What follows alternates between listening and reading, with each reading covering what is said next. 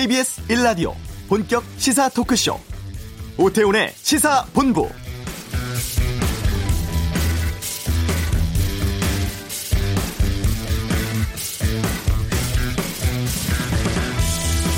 유럽 순방 중인 문재인 대통령이 오늘 새벽 로마에 도착해 2박 3일간의 이탈리아 교황청 공식 방문 시작했습니다. 아, 앞으로 프란치스코 교황 만나서 김정은 위원장의 방북 요청 메시지를 직접 전할 계획인데요. 앞서 프랑스의 마크롱 대통령에게는 북한의 비핵화가 되돌릴 수 없는 수준에 이르면은 제재 완화를 통해서 비핵화를 더 빨리 이끌어낼 수 있다. 이러한 구상을 전했습니다.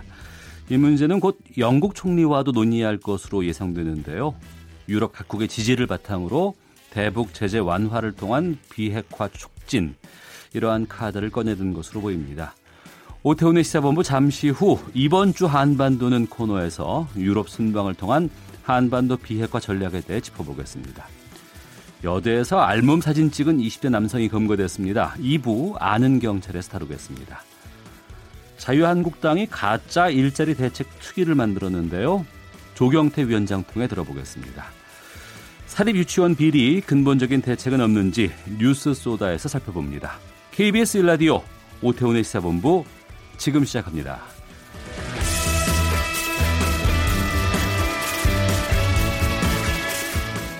이 시각 가장 핫하고 중요한 뉴스를 정리해드리는 방금 뉴스 시간입니다. KBS 보도국 김기화 기자 어서 오십시오. 안녕하세요.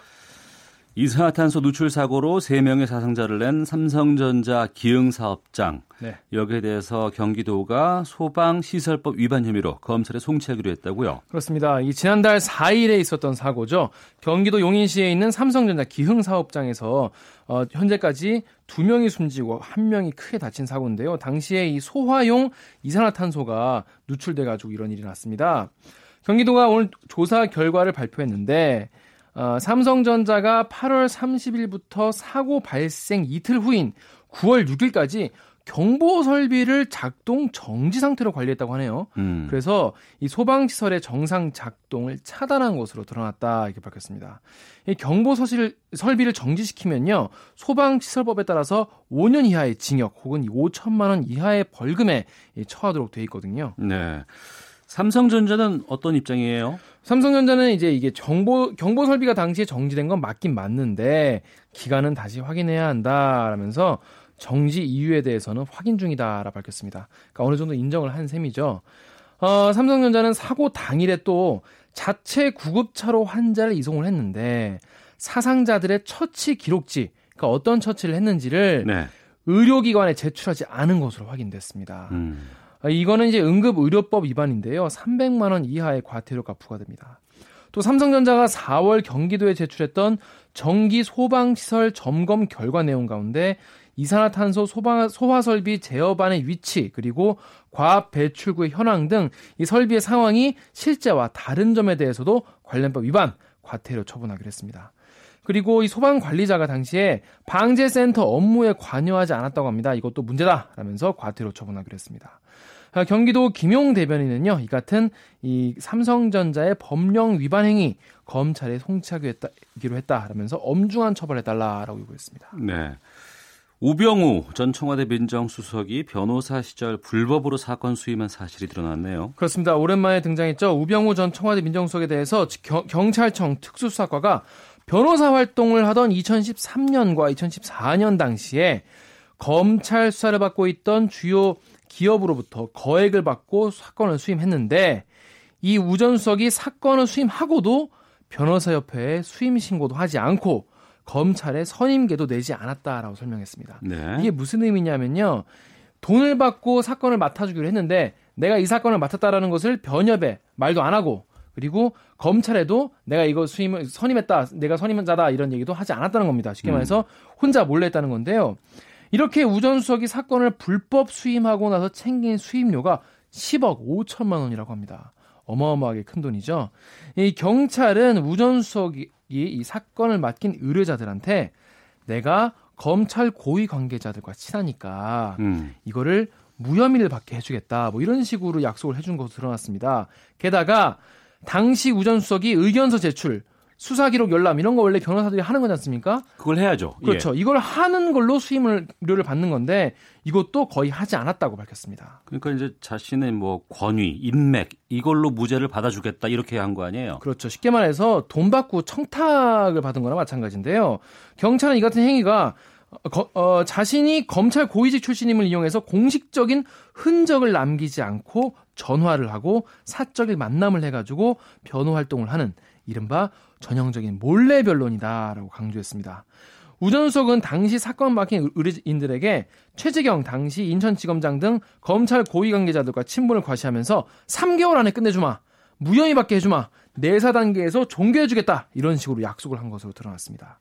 이런 방식으로 수임한 사건은요 어, 다 대형 사건이었어요. 네. 인천 길병원 비자금 사건, 현대그룹의 비선 실세 사건, 주식회사 건화의 4대강 입찰 담합 사건인데요. 어떻게 됐을 것 같으세요? 결과는요? 결과는 모두 불기소 처분받았습니다. 어. 대박 아닙니까? 이 정도면 이렇게 돈 줄만 하죠.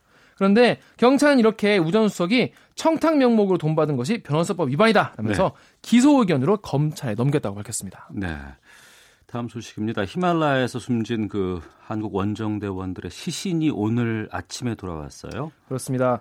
어, 한국 원정대 5명의 시신을 싣고 어젯밤 네팔 카투만두를 떠난 항공기가 오늘 아침 5시 7분에 인천 국제공항에 착륙했습니다. 원정대원의 시신은 유가족들에게 인계됐고요. 운구차에 실려서 서울 서흥모병원 등 개별 장례식장으로 이동했습니다. 아, 산악계는 이인정 아시아 산악연맹 회장을 장례위원장으로 산악계 전체가 포함된 장례위원회를 구성했습니다. 아, 고 김창호 대장의 모교인 서울시립대 대강당에 오늘부터 합동 분향소가 설치돼서 조문객을 맡고 있습니다. 합동 분향소는 모레 낮 12시까지 사흘간 운영되고요. 사흘째인 모레 오후 2시에는 합동 연결식이 진행됩니다. 네. 쌀값 오를 것 같다고요? 그렇습니다. 어, 가장 큰 이유는 지난해보다 쌀 생산량 자체가 2.5% 정도 줄어들 것으로 전망되기 때문인데요. 네. 올해 우리나라의 쌀 생산량이 지난해보다 2.5% 줄어든 387만 5천 톤일 것으로 전망됐습니다. 음. 이게 가장 큰 이유는요. 쌀 재배 면적이 줄어들기, 때, 줄어들었기 때문입니다. 네. 지난해에는 75만 5천 헥타르에서 올해는 73만 8천 헥타르로 줄어들었고요. 음. 또 그리고 올해 폭염이 있었지 않습니까? 네네. 그리고 또 곡식이 여무는 시기에 또 비가 많이 와가지고 작황도 많이 부진했다고 합니다. 쌀 생산량이 10아르 그러니까 100제곱미터당 525kg으로 어, 평년보다 단위 면적당 4kg씩 줄었습니다. 네. 근데 이제 농식품부는 수요량보다는 9만 톤 정도는 아직 여유가 더 많을 것으로 예측을 했습니다. 네. 쌀 소비가 지금 많이 줄고 있는 상황이거든요. 네. 근데도 쌀값이 계속 오른다는 거 아니에요? 그렇습니다. 이게 기준 산지 쌀값이 20kg당 4만 8천 원. 지난해는 3만 8천 년보다 29% 넘게 올랐습니다. 엄청 오른 거죠. 평년 비해서도 19%나 오른 겁니다. 쌀 소매 가격도 어제 기준으로요. 20kg당 5만 3천 원 넘어서 1년 전에는 4만 1천 원 엄청 많이 오른 것으로 나타났습니다. 농식품부는 이 셉쌀 출하 효과 때문에 일시적으로 쌀값이 좀 높게 형성되고 있다면서 네. 이달 중하순부터는 점차 가격이 하락할 것 같다라고 내다봤습니다. 네. 유튜브가 오늘 오전에 다운됐어요? 저도 깜짝 놀랐습니다. 어, 뭐 보시려고? 아. 저는 제가 유튜브 방송을 하나 하고 있기 때문에 아, 예. 그래서 그거가 어떻게 되나 보려는데 갑자기 안 되는 거예요. 그래서 깜짝 음. 놀랐는데 전 제 컴퓨터가 문제인 줄 알았는데 알고 보니까 너도 나도 다 문제였습니다. 네. 매일 1억 개 1억 회의 비디오 조회수를 기록하고 있는 세계 최대의 동영상 사이트 유튜브가 오늘 오전 갑자기 먹통됐습니다. 오전 11시 40분을 기해서 어 이제는 저 모두 복구가 돼가지고 정상적으로 접속이 가능하긴 한데요. 음. 당시에는 유튜브 홈페이지뿐 아니라 유튜브 앱, 모바일 페이지 같은 것도 모두 같은 현상을 보이면서 다 다운됐었습니다. 유튜브는 오전 11시에 이 공식 트위터 계정을 통해서 유튜브는 문제를 해결하기 위해서 어, 노력 중이다. 문제를 해결드리면 해결되면 알려드리겠다.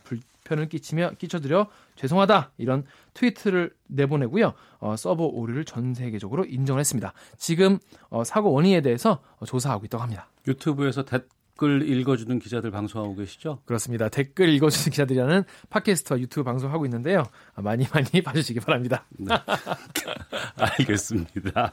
김기화 기자였습니다. 수고했습니다. 고맙습니다. 네, 이 시각 교통 상황 살펴보겠습니다. 교통정보센터의 김미영 리포터입니다. 네, 교통정보입니다. 도로 위로 작업 구간이 많습니다. 경부고속도로 서울 쪽으로 남북권 활천 부근과 경주 터널 부근에서 각각 작업 진행되고 있는데요. 여파받아서 밀리고 있습니다.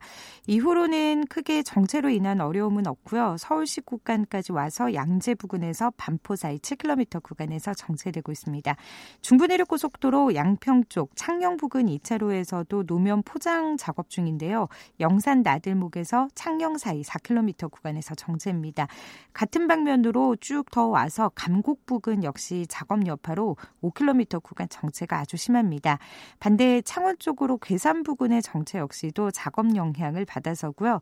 중앙고속도로 군위 부근 1차로에서 작업하고 있어서 4km 구간에서 답답합니다. 중부내륙고속도로 지선 현풍 쪽 달성 1차로에서도 작업 진행되고 있습니다. 옥포 분기점부터 3km 구간 더디게 지납니다. KBS 교통정보센터였습니다.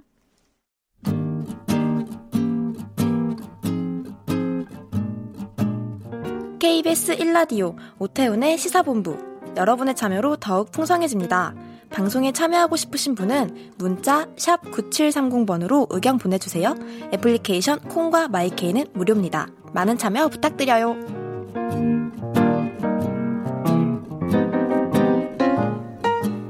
유럽 순방 중인 문재인 대통령 프랑스 일정 마치고 오늘부터 이탈리아 일정 시작합니다. 한 주간의 한반도 정세 분석해보는 이번 주 한반도는 이 시간에 좀 자세한 이야기 나눠보겠습니다. 김형석 전 통일부 차관 전화 연결되어 있습니다. 안녕하십니까? 네, 안녕하십니까? 예. 마크롱 프랑스 대통령을 만나서 북한의 비핵화가 되돌릴 수 없는 단계까지 왔다는 판단이 서면 유엔 제재 완화를 통해서 이제 비핵화를 더 촉진해야 된다. 이렇게 언급을 했습니다. 이 프랑스를 상대로 제재 완화 환경 조성에 공을 들이는 이유가 무엇일까 궁금하기도 하거든요. 네. 일단은 이제 프랑스와 북한과 이게 특수 특수한 관계 그리고 그러한 특수한 관계가 변화했을 때 이제 지금 현재의 그 협상 국면이나 남북 관계 변화에 미치는 영향을 저희가 이제 추론해 볼 수 있는데요. 네. 일단 프랑스는 지금 북한과 외교 관계가 수립이 되어 있지 않습니다. 음. 그러면서 인권 문제라든지 북한의 핵 문제에 대해서 이제 어떻게 보면 좀 원칙적인 강한 입장을 그동안 이제 보수를 해 왔던 거죠. 네. 그래서 예를 들어서 그러한 입장을 가졌던 이제 프랑스가 이제 북한과의 관계를 개선하거나 또는 이제 핵 문제의 해법과 관련해서 무언가 이제 변화를 보여준다면 음. 이제 아무래도 지금 현재의 북미 간의 협상 그리고 또 더 나아서 이제 한반도에 있어서의 이제 변화하는데 이제 중요한 의미가 있겠죠. 그리고 또 기술적으로 이제 프랑스가 유엔 안보리 제재를 이제 제재 운명을 결정하는 안보리 상임이사국이고 네. 그리고 또 그런 과정에서 무언가 지금 이제 뭐 비핵화의 과정에 비춰봐서 이제 가장 당면한 제재 완화에 대한 그런 현실적인 그런 움직임을 추동할 수도 있다. 네. 그런 판단에 따른 것으로 예, 생각할 수 있겠습니다. 예. 그러한 그 문 대통령의 제안에 대해서 마크롱 대통령이 이제 CBID를 얘기를 했는데 네, 네. 이 마크롱 대통령의 반응은 이거 어떻게 해석을 해야 할까요? 어, 일단은 원칙적인 입장을 밝힌 거라고 보는 거고요. 네. CVID는 요즘 이제 미국이 뭐 FFVD로 하지만 네, 네. 이제 불가역적인 완전한 폐기를 말하는 거니까 음. 이제 북한의 핵 문제가 어정쩡하게 해결되는 것을 뭐 국제사회가 원하는 게 아니란 말이죠. 네. 그러니까 CVID라는 것은 북한의 핵 문제의 그 근본적인 해결에 대한 원칙적인 이제 입장이고 음. 그러한 부분을 이제 강조를 했다라고 볼 수도 있는 거고요. 네. 그런데 지금 이제 그 이제 프랑스 내에서도 보면 이제 크게 보면 이제 핵 문제 관련해서 이제 큰 이제 그 대결 구도가 우선 비핵화를 해라라는 거하고 그다음에 또또 반대로 우선 이제 제재 완화를 해라라는 거 아닙니까? 예. 그러면 이제 뭐 교과서 교과서적으로 본다면 우선 비핵화를 하고 난 다음에 뭐 그다음에 뭐 제재 완화하는 게 이제 교과서적으로는 이해가 되지만 음. 현실적인 측면에서는 어떻게 보면 서로가 이해관계가 다른 상대가 서로 이제 협상을 하는 과정에서는 그거는 뭔가 이제 교과서는 다르단 말이죠. 네. 그러면 실용적 차원에서 중간에서 무언가 양쪽의 명분이 훼손되지 않는 범위 내에서의 중간선에서 이제 시작을 할 필요가 있는데 음. 바로 그러한 중간선을 이번에 어, 우리 대통령께서 말씀하셨다라고 봅니다. 그러니까 네. 이제 북한의 비핵 화가 되돌릴 수 없는 단계. 그러면 이제 과거에 6월 12일 날 트럼프 대통령도 한 그게 한 20% 비핵화의 전 과정에서 봤을 때 그게 한 20% 정도 된다 될 것이다라고도 이야기했단 말이죠 기자회견에서. 네. 그러니까 완전한 비핵화 전에 이제 되돌릴 수 없는 그런 일정 시점이 있을 거란 말이죠. 음. 그 시점이 되면 이제 제재 완화를 통해서 그러니까 지금 이제 완전한 비핵화 다음에 다음에 제재 완화라고 했는데 네. 그 중간점에서 제재 완화를 통해서 완전한 비핵화를 추동할 수 있다라는 음. 거니까 어떻게 보면 이제 이런 가운데서 이제 그 프랑스 대통령이 지금은 원칙적 입장을 강조를 했지만 일부에서는 이런 현실적인 이제 방안도 모색을 해봐야 된다 그런 이제 의견도 나온 것으로 알고 있습니다. 그래서 네. 이제 지금부터 이제 프랑스에서도 이제 고민을 하겠죠. 예, 그래서 예. 이러한 부분을 후속적으로 더 협의를 해서 이제 변화가 있도록 하는 게 중요하다고 생각합니다. 예. 우리가 뭐 북미 관계 뭐 익히 잘 알고 있고 북한 문제 관련해서 뭐 일본, 중국, 러시아 이쪽만 주로 우리가 관점을 많이 두었었는데 네네. 북한하고 유럽 쪽하고의 관계는 어때요? 기본적으로 이제 어떻게 보면 이제 좋았습니다. 그러니까 이제 중간에 이제 그 북한이 국제사회로 가기 위한 하나의 이제 무대를 유럽이 마련을 해줬던 거죠. 그러니까 예. 국제사회로 가는 하나의 이제 상 역할을 해줬어요. 그러면서 이제 과거에 보면 이제 인권 문제가 민감한데 네. 북한 유럽 간의 인권 대화를 포함한 정치적 대화도 했던 경험이 있고 음. 그리고 또 이거는 뭐 지역적인 문제가 될 수도 있습니다만은 이제 북한에서 이제 그 외국인들이 결제 화폐로 달러화 대신에 유로화를 이제 한 적도 있습니다. 네. 그리고 또 유럽 단체의 그 NGO가 인도적 지원을 이제 많이 했고 음. 그래서 기본적으로 이제 유럽과 북한 간의 그 관계는 그렇게 이제 나쁘진 않았다. 왜냐하면 이제 미국과 북한과의 관계는 어떻게 보면 적대 관계이고 서로가 좀 그, 그 어목한 관계이지 않습니까? 그런데 네. 이제 미국은 그 이제 그렇지만 이제 유럽은 그렇지 않기 때문에 음. 기본적으로 이제 북한과 이제 유럽 간의 관계 그는 뭐, 어, 이제 상대적으로 우호적이었다. 지금도 보면 정치적으로 문제는 있지만 뭐 인도적 차원이나 또는 이제 뭐 자유여행을 한다든지 그런 차원에 있어서의 교류는 계속되고 있는 그런 상황에 있는 걸로 알고 있습니다. 네. 이번에 문 대통령이 유럽 가서 이제 영국 총리와도 회담 네. 일정 조율하고 있는 것으로 알고 있어요. 네. 지금 그 유엔 상임이사국의 가운데 중국과 러시아는 제재 해제 쪽으로 네. 어, 좀 분위기가 있는 것 같고 네. 오늘 이- 이번에 프랑스를 만났고 또 영국과도 이제 설득을 준비하고 있다는 해석인데 네. 네. 그럼 다섯 개 상임이사국 가운데 네 곳을 지금 이렇게 계속 접촉하는 상황이라 그러면 미국이 이런 상황을 어떻게 바라볼까라는 궁금증이 있거든요. 뭐 여기에 대해서는 기본적으로 이제 아니 부정적으로 본다면 예. 소위 그 미국의 입장이 이제 완강하고 이제 어. 그러한 미국의 입장을 변화시키기 위해서 소위 일종의 좀 호의 전략 차원에서 이제 다른 국가하고 이제 어, 이야기를 한다라고 이제 볼 수는 있는데 예. 뭐 그거는 이제 아닌 것 같고요. 뭐 음. 그런 식으로 한다 그러면 이제 결국 유엔 안보리에서도 이제 특정 국가 일국이 반대해 버리면 그걸 결정할 수 없거든요. 예, 사실상 예. 이제 만장일치되기 때문에 음. 그래서 이제 그런 미국의 입장을 변화하기 위해서 다른 주변 국가를 이제 그 설득한다 뭐 이런 소위 포위 전략이라는 그런 구도에서 볼 필요는 없는 것 같고요. 네. 이제 기본적으로 지금 이제 한미 간에 이야기하고 있는 게 미국도 가장 원칙적인 입장이지만 지금 보면 트럼프 대통령 오늘 또 이건 복잡한 문제다 음. 그러면서 과거의 방식으로 풀 수 있는 문제는 아니다. 네. 새롭게 봐야 된다라고 했단 말이죠. 어. 그러면 트럼프 대통령도 이제 경제를 하셨던 분이기 때문에 아주 실용적인 분이란 말이죠. 그러면 예. 문제 해결을 위해서 과거의 그런 교과서적인 방법에 이제 그 이제 집착하지는 않을 것이다라고 봅니다. 어. 이제 그러면 이제 제 추정인데 이제 지금 미국 내 조야에서는 기본적으로 이제 원칙적인 입장이 강한데 그렇죠. 트럼프 예. 대통령 계속 이야기했는데 그게 먹혀들어가지 안 않단 말이죠. 있었고. 그런데 이걸 이제 상임이사국인 영국이나 프랑스 이런 국제사회에서 어. 중국 러시아가 아닌 우방국인 영국이나 프랑스에서 현실적으로 실용적 차원에서 이거 좀 해볼 필요가 있다. 그러면 어. 아무래도 트럼프 대통령이 이제 그런 입장을 가지고 미국 내의 그런 이제 우려하는 목소리에 대해서 좀 설득을 할 수 있는 네. 그런 이제 긍정적 측면도 있다라고 생각합니다. 그래서 아. 우리 대통령께서 이제 그, 어, 그 트럼프 대통령이 이제 하기 어려운 이제 그런 부분을 이제 영국이나 프랑스를 통해서 하고 또 그다음에 아무래도 저 독일도 중요한 이제 그 목소리를 낼수 있으니까 이제 음. 그런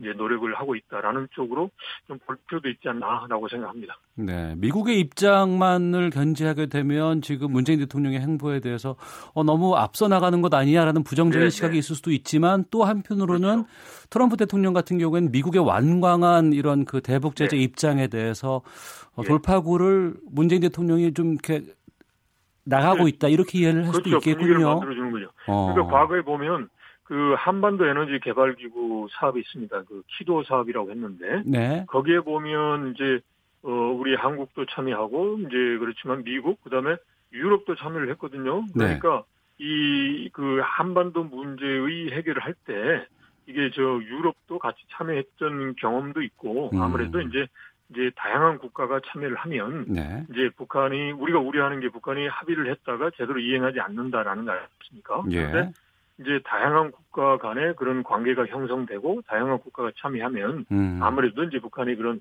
그 합의의 틀 내에서 벗어나는데 조금이라도 더 이제 제어를 할 수 있는 효과가 있기 때문에 알겠습니다. 뭐 가급 적 많은 국가가 참여하면 좋겠다고 생각합니다. 이런 상황에서 일본의 아사히 신문이 이런 보도를 예. 했는데 2차 북미 정상회담의 장소로 스톡홀름 예. 또 제네바가 급부상하고 있다 이런 보도를 했어요. 네 네. 2차 북미 정상회담 장소로 유럽 쪽은 어떻게 보세요?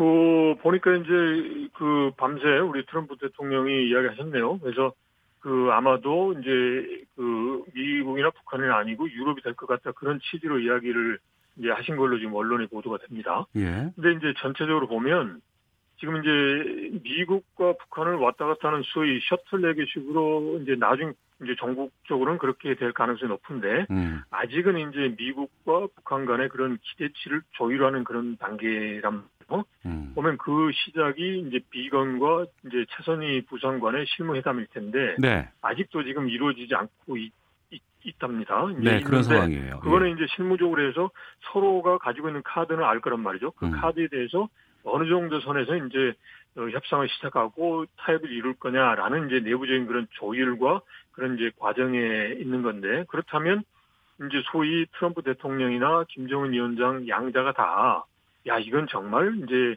정말 만족할 만한 합의다라고 할 수 있는 단계는 아직은 아닌 거죠. 음. 그러면 아무래도 이제 중간 장소로서 이제 그 유럽이 될 가능성이 높고 그리고 이제 스웨덴과 스위스의 경우는 이제 북한에 대해서 이제 접촉 창구가 되거든요. 스웨덴의 경우는 이제 그 미국을 대신해서 그, 그, 그 영사권을 행사하는 이제 나라이고 그 다음에 이제 북한의 평양의 대사관도 개설돼 있기 때문에 그런 차원에서 본다면 이제 북한의 입장도 스웨덴이나 스위스 그런 부분에 대해서도 그런 부담이 없을 수 있다라고 생각이 듭니다. 네. 어, 내일 이제 교황 면담 네. 앞두고 있습니다. 네, 예. 이제 북한 김정은 국무위원장의 초청도 받았고 프란치스코 교황이요. 네. 북한 관련해서 한반도 관련해서 어떤 메시지를 내놓을지가 궁금하기도 예. 하고 이것이 네. 전 세계에 큰 관심사가 되지 않을까 싶은데 어떻게 전망하세요? 기본적으로 이제 교황께서는 이제 전 세계 화해와 평화를 이제 상징하시는 이제 분 아닙니까? 그래서 네. 이제 분명히 화해와 평화를 강조하실 거고.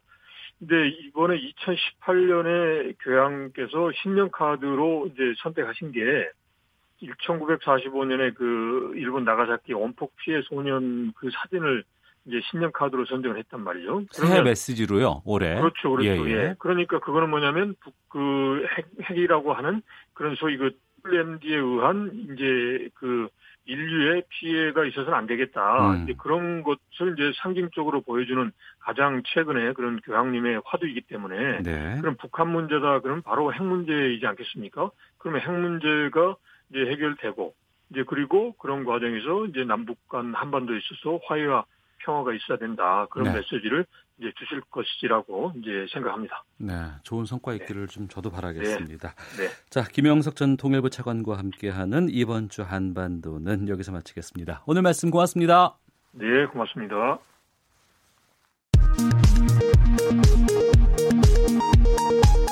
헤드라인 뉴스입니다.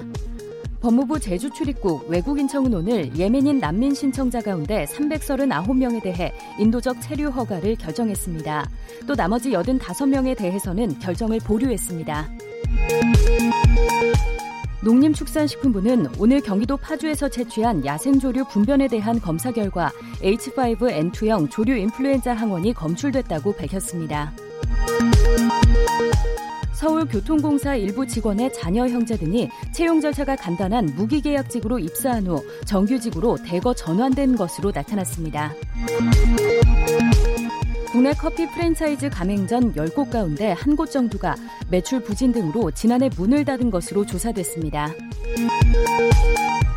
매출 상위 20위라면의 나트륨 함량을 조사했더니 이를 영양 성분 기준치에 근접한 것으로 나타났습니다. 지금까지 라디오 정보센터 조진주였습니다.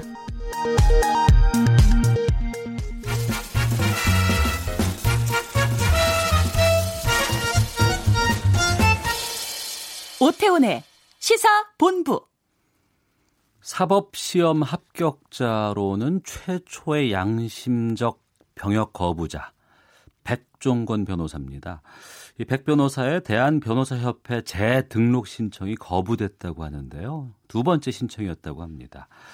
어, 현재 헌법 불일, 불일치 결정에도 불구하고 대한변협의 입장에는 변화가 없는 상황인데 어, 백종건 변호사 연결해서 말씀을 좀 나눠보겠습니다. 나와 계시죠? 어, 예, 안녕하십니까. 백종건 변호사입니다. 예. 저희 청취자분들을 위해서 좀 소개를 좀 제가 같이 좀 질문을 드리도록 하겠습니다. 그러니까 그 사법시험 합격하고 사법연수원을 수료하셨잖아요. 예, 그렇습니다. 그게 2011년이었고. 예. 어, 연수원 수료하고 나면 이제 군대를 가지 않은 분들 같은 경우에는 공익 법무관 일을 수행을 해야 되는데. 네. 어, 근데 이것을 거부하신 건가요, 처음에? 예, 그 사주관 기초 군사 훈련이 있어서 네. 이제 그것을 거부하게 되었습니다. 그러면은 벌을 받잖아요. 예. 어, 그 징역형을 선택하셨고. 예, 맞습니다. 그래서 그 6년간의 재판 기간을 거쳐서 예. 2016년 초에 수감되었다가 어. 작년 2017년 5월 말에 석방되었습니다. 아, 그러셨군요. 최근에는 어떻게 지내고 계세요? 예, 최근에는 변호사 등록이 되지 않아서 어. 그 다른 변호사님 사무실에서 사무 직원으로 근무하면서 네. 예, 가장으로 가족을 부양하고 있습니다. 어.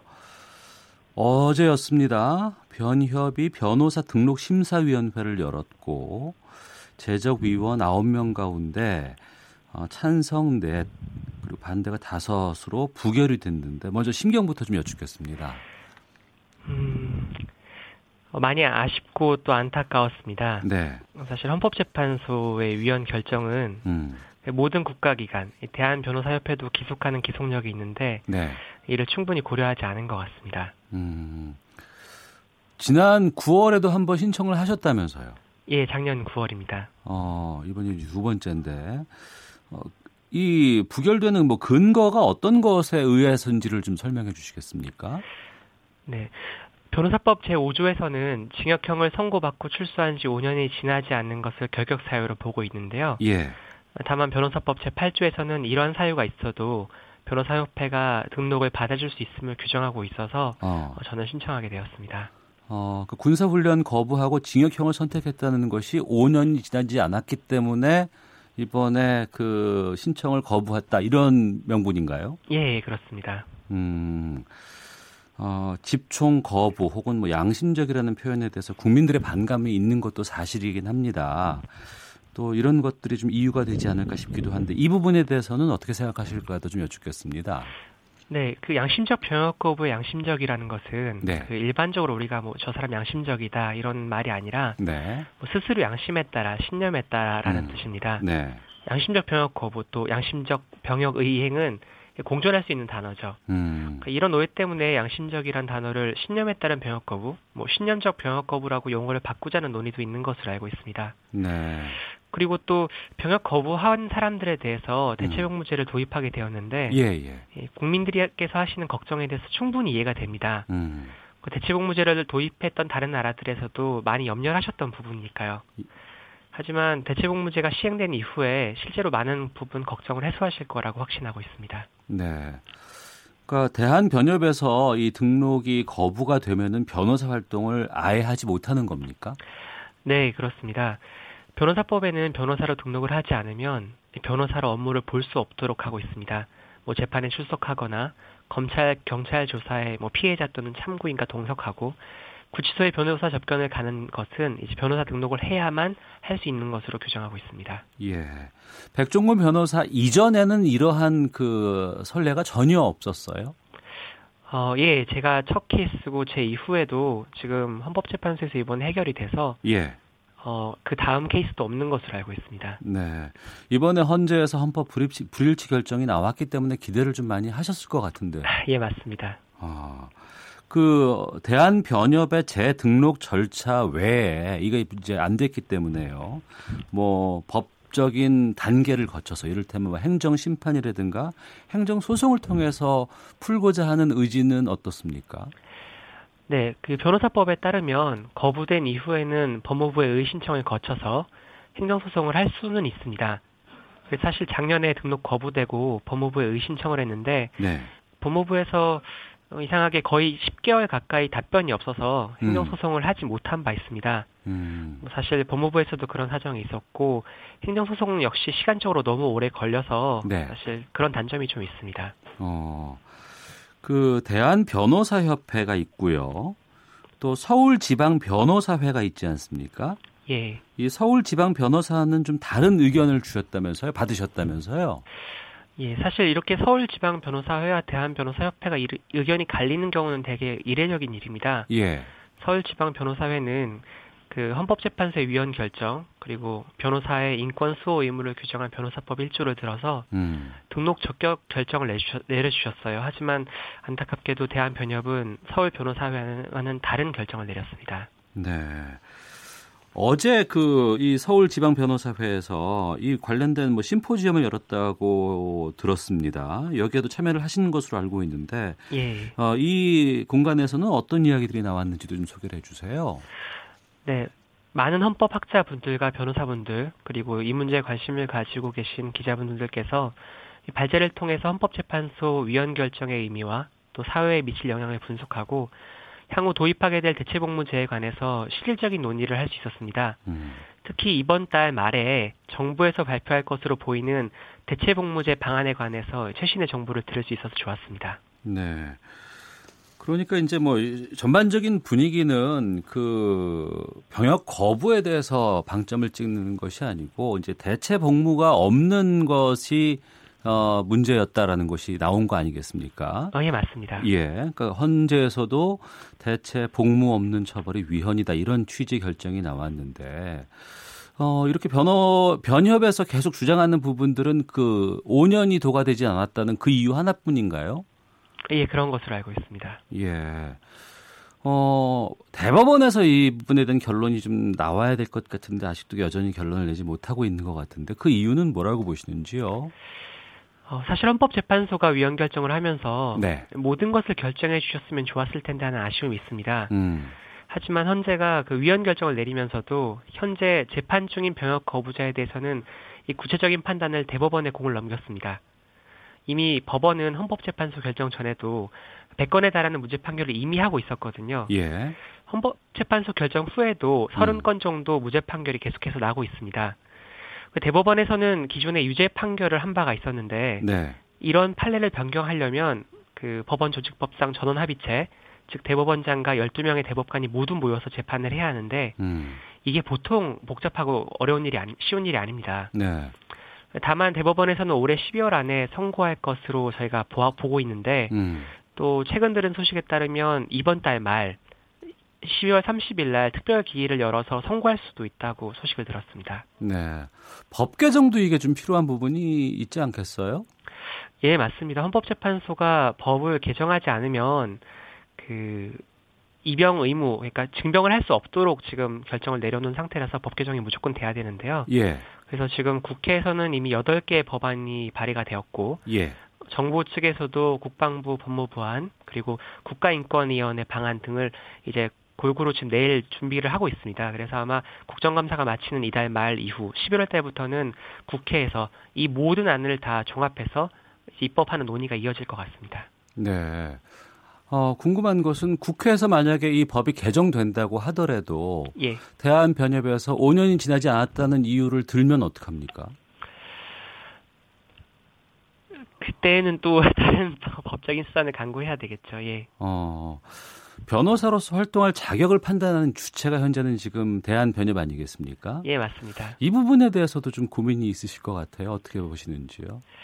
사실 예전에는 법무부가 등록을 맡았었고 다른 나라들도 그렇게 하는 경우가 많습니다. 예. 하지만 우리나라는 특별히 이 변호사의 인권 옹호 의무와 정의 실현이라는 사명을 구현해서 음. 그 변호사협회의 자율권을 준 측면이 있습니다. 네. 왜냐하면 뭐 오랜 독재 정권 하에서 또 변호사들이 할 수 있는 역할이 많았지 않습니까? 음. 하지만 이번 사건처럼 대한변호사협회가 자율권을 받은 그러한 그 인권 옹호 취지를 살리지 못한다면 네. 다시금 정부가 권한을 해소할 수 있겠다는 좀 걱정도 한편으로 들긴 합니다. 예. 청취자께서 의견 주셨는데요. 어, 뒷번호 0047번에 쓰시는 분께서 어, 백 변호사님은 법적 제재를 다 받았음에도 불구하고 변호사 승인을 해주지 않는 것은 잘못된 것이라고 봅니다 라는 의견도 주셨습니다. 어, 이번에 그 이런 경험을 해 보시면서 좀 여러 가지 거부된 사례들이 그 전에 있지 않겠었습니까? 네. 어, 그것과 이제 본인의 상황에 대해서 좀, 어, 난 좀 불합리하다라는 생각도 좀 드실 부분이 있을 것 같은데, 어떻게 생각하시는지 말씀해 주세요. 어, 다른 사례들은 제가 사실 잘 알지는 못하고요. 네. 다만 이제 다른 사례들은 법원에서 이제 본인이 잘못을 인정했고 또 음. 유죄라고 판단을 돼서 이제 그에 따라 형사처벌이 내려진 것으로 알고 있습니다. 네. 하지만 저의 경우에는 그 헌법재판소 결정으로 변- 양심적 병역 거부죄에 대한 형사처벌은 네. 헌법에 위반된다라고 분명히 판단하였음에도 불구하고 네. 그 여전히 그 형식적인 처벌을 받은 경력이 남아 있다는 것을 이유로 음. 뭐 대한 변호사협회가 그 현재 취지 현재 결정의 취지를 제대로 고려하지 못한 점은 네. 좀 많이 아쉽습니다. 예. 그럼 지금은 어떤 생활을 하실 계획이세요? 어, 사실 헌법재판소에서도 두 번 합헌 결정으로 저희가 2004년, 2011년에 패소한 바가 있었지만 예. 3, 세번 도전해서 세 번 만에 위헌 결정을 얻어냈습니다. 어. 사실 양심적 병역 거부 당사자들, 네. 또 많은 변호사들, 또 100건에 달하는 무죄 판결을 내려주신 용기 있는 판사님들과 또 언론인, 학자, 시민단체 분들이 희망을 포기하지 않고 계속 노력해서 이뤄낸 결과라고 생각합니다. 네. 알겠습니다. 이번에도 예. 희망을 잃지 않고 계속 노력해 보고자 합니다. 예, 알겠습니다. 지금까지 백종건 변호사였습니다. 말씀 고맙습니다. 네, 고맙습니다. 감사합니다. 네. 오태훈의 시사본부 1부 순서는 여기서 마치겠습니다. 잠시 후 2부 아는 경찰에서는 보험금 때문에 친부모 총부 살해를 시도한 비정한 아들 이야기 포함해서 좀 살펴보겠고요. 김성환의 뉴스 쏘다 사립 유치원 비리 실태 이야기 들어보도록 하겠습니다. 뉴스 들으시고 잠시 후 2부에서 뵙겠습니다.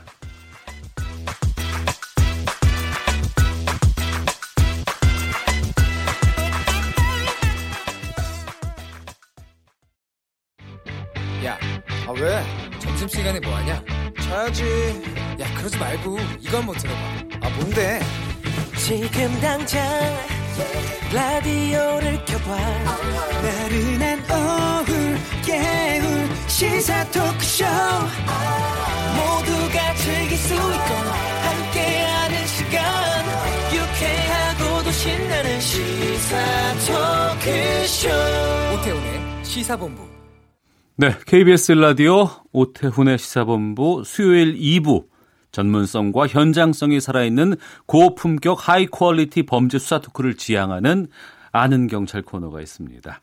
한국범죄연구소 김복준 연구위원 또 전 서울경찰청 범죄심리분석관 배상원 프로파일러와 함께합니다. 두 분 어서 오십시오. 네, 안녕하세요. 예. 거액의 빚을 갚으려고 부모를 청부 살해하려 한 30대 남성이 경찰에 붙잡혔습니다. 그런데 또 아들이 어머니와 짜고 아버지를 살해하려다가 실패한 사건이라고 하는데 네. 이 감이 잘 오질 않거든요. 어떤 사건인지 좀 정리해 주시겠습니까? 이게 지난 6월 22일경에요. 물론 네. 공모한 거는 훨씬 전이겠지만 어, 아들이 하나 있고 이제 아마 두 부부가 있는 것 같습니다. 가족 관계는 이제 명확히는 모르겠는데요. 에, 아들이 이제 아마 그 결혼을 1차 했다가 이 아내 되시는 분이 암에 걸려서 이제 투병 생활을 오래 하는 바람에 돈이 많이 필요했던 것 같아요. 음. 빚을 한 뭐 3억 가까이 졌다고 합니다. 네. 아, 그러다 보니까 어 이제 어머니가 그 빚을 갚는데 또 사용하는 음, 돈이 필요하지 않겠어요? 그러니까 아들이 어머니를 아마 굉장히 그 좀 괴롭힌 것 같아요. 음. 그러니까 에, 어머니가 뭐라고 얘기를 하냐면 어차피 본인하고 사이도 그- 그닥 좋지 않은 그 남편 이를테면 이 범인의 어, 아버지가 되는 사람이겠죠. 네, 네. 야 아버지를 살해하자. 아이고. 어, 교통사고를 위장해서 아버지를 살해하고 어. 어, 그 보상금을 어, 받아가지고 그러니까 보험 처리죠.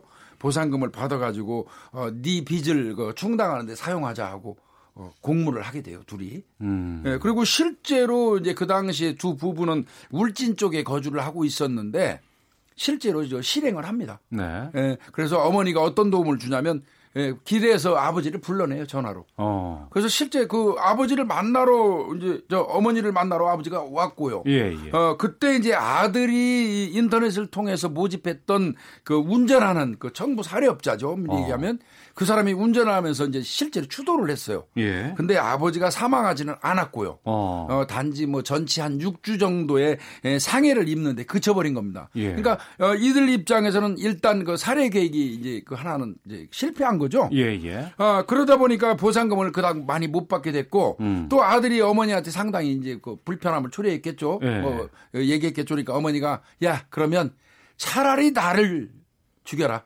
어. 그래 참그 제안을 하는 어머니도 그렇고요. 그 말을 또 듣고 아들이 실행 옮겨요? 네, 좋다. 다시 청법자를 수배해서 어이고. 어, 실제로 또 실행에 옮기는데 그거는 이제 지난 8월 5일입니다. 예. 장소는 대구 쪽으로 어, 잡았어요. 네. 이제 그 이 살해하기 직전에 자 이제 그 모자간의 마지막이니까 막걸리도 좀 나누어 마시고 어 예행 연습도 낮에 좀 했습니다. 예. 어 그리고 이제 밤에 에, 그 이제 그 수배했던 청부 살해업자가 실제로 차를 몰고 가면서 추돌 해서 이제 살해하기로 한 거예요. 예. 근데 어머니가 술에 취해 있었고 그 다음에 어두운 밤이다 보니까 원래 약속했던 차선에 있는 게 아니라 반대 차선에 어머니가 서 있었던 겁니다. 예. 그러다 보니까 그 계획은 그 불발로 끝나버렸어요. 어. 예. 이제 그렇게 되니까 예, 막상 청부살에 가담해서 보험금을 나눠 먹기로 했던 사람이 겁이 나기 시작한 거예요. 예. 아, 나 이제 더 이상 못 하겠다, 안 하겠다. 예, 예, 예. 근데 이제 이 아들 입장에서는 다시 하자. 어, 다시 저 되풀이해서 하자. 완전히 성공하자. 이렇게 하는 바람에 이제 겁을 먹고 어, 이 저 청부살해업자가 예, 도주를 했고요. 협박을 자꾸 받으니까 어. 스스로 경찰에 와가지고 자수를 하면서 심지어는 경찰에다가 신변 보호 요청까지 했습니다. 어. 아, 나 불안해서 못 살겠으니까 예, 예. 저 신변 보호 좀 요청해 주십시오. 음.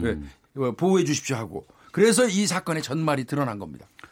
그러니까 이게 거의 뭐 소설에서나 들을 그렇습니다. 법한 이거. 얘기고 참 기발하게 썼다라고 얘기해도 믿기 힘든 사건이 현실에서 일어났는데 그러니까 빚 때문에 보험금을 노린 사건 거기다가 이게 부모를 두 번에 걸쳐서 살해하려고 시도한 거 아니겠어요?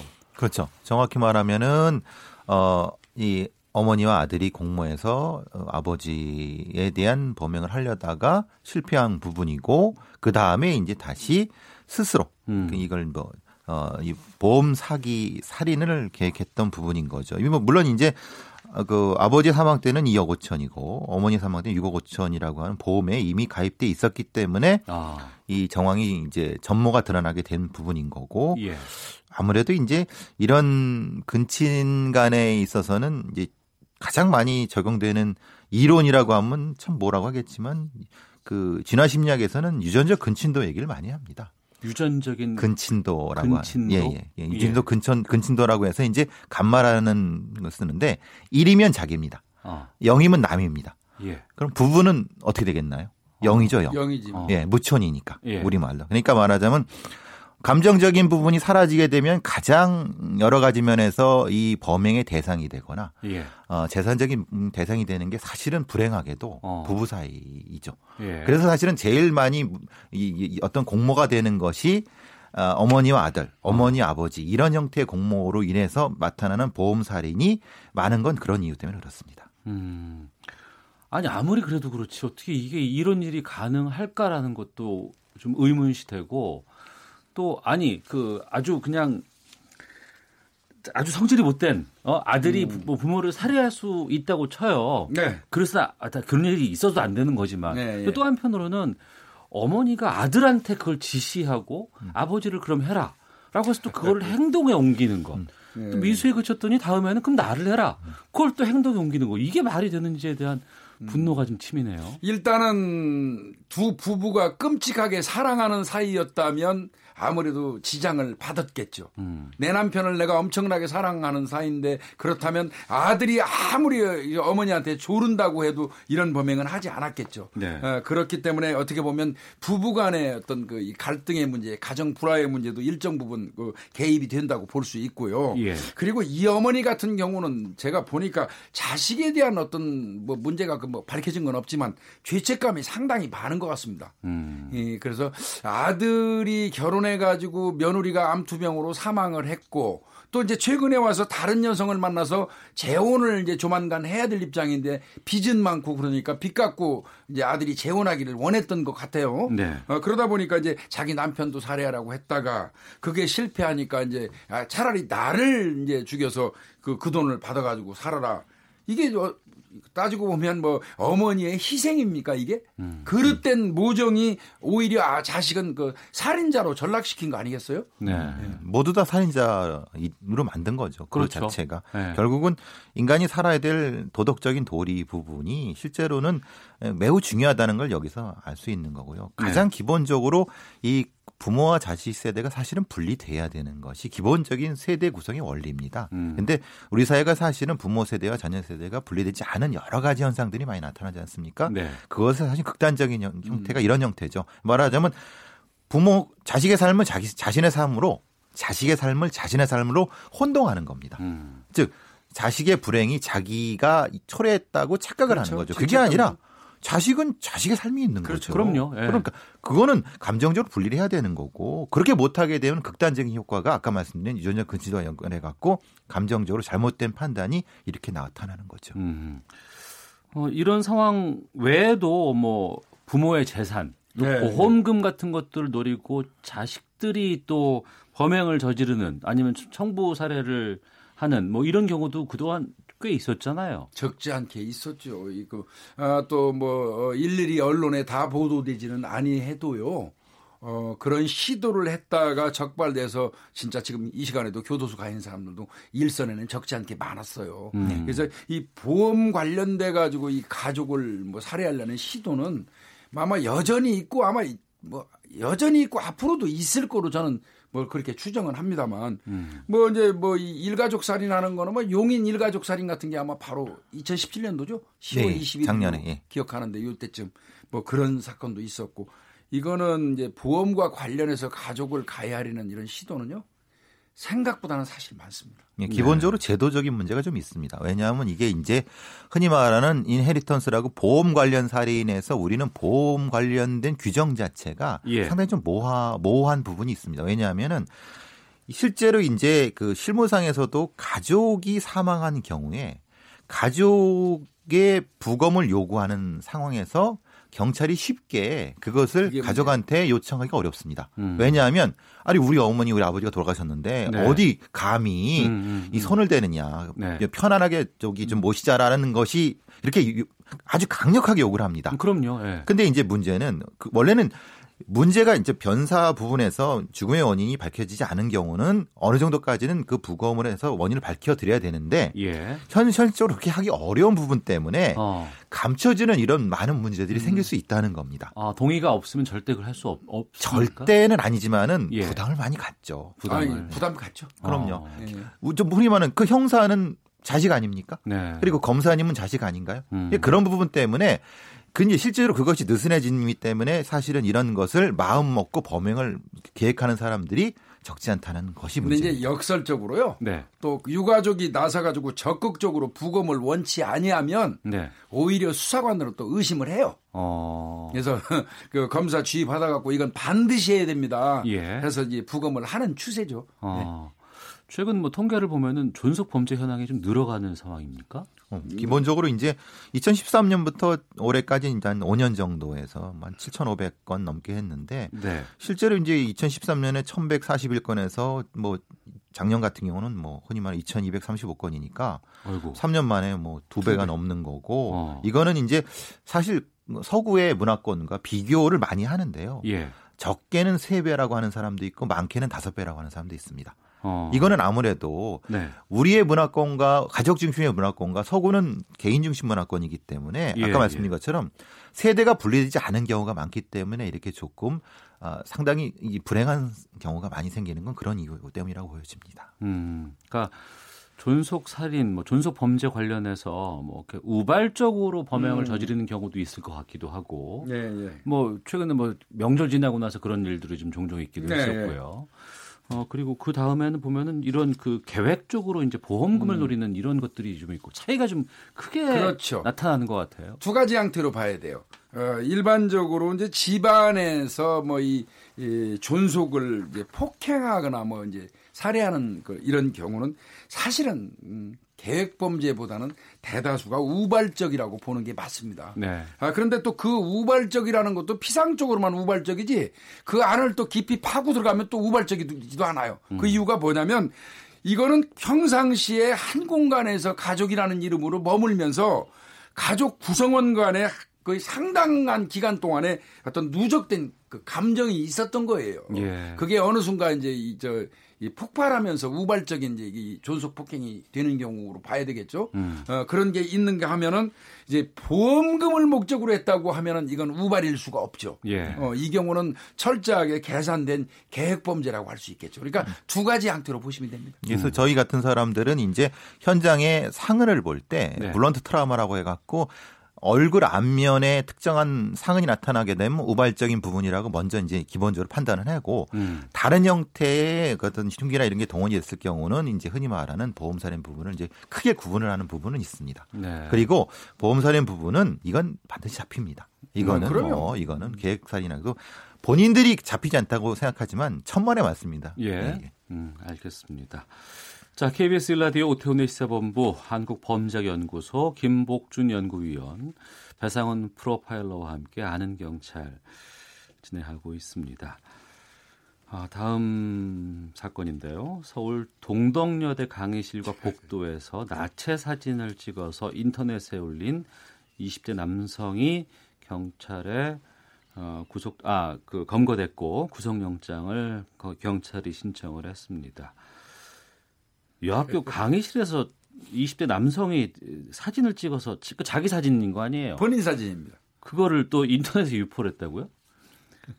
참 황당하죠. 그러니까 이제 어 성북구에는 뭐 여대에서 이제 자기가 무슨 자격증 음, 뭐 관련된 강의를 보수교육. 보수교육이라고 하죠. 무슨 자격증을 따면 보수교육을 하는데 거기에 가서 이제 하다가 특정한 건물에 들어가서 빈 강의실에서 자신의 뭐 그 벗은 모습을 찍어서 예. SNS에 올려서 이제 문제가 된 사건이라고 볼 수 있습니다. 어. 이게요. 예.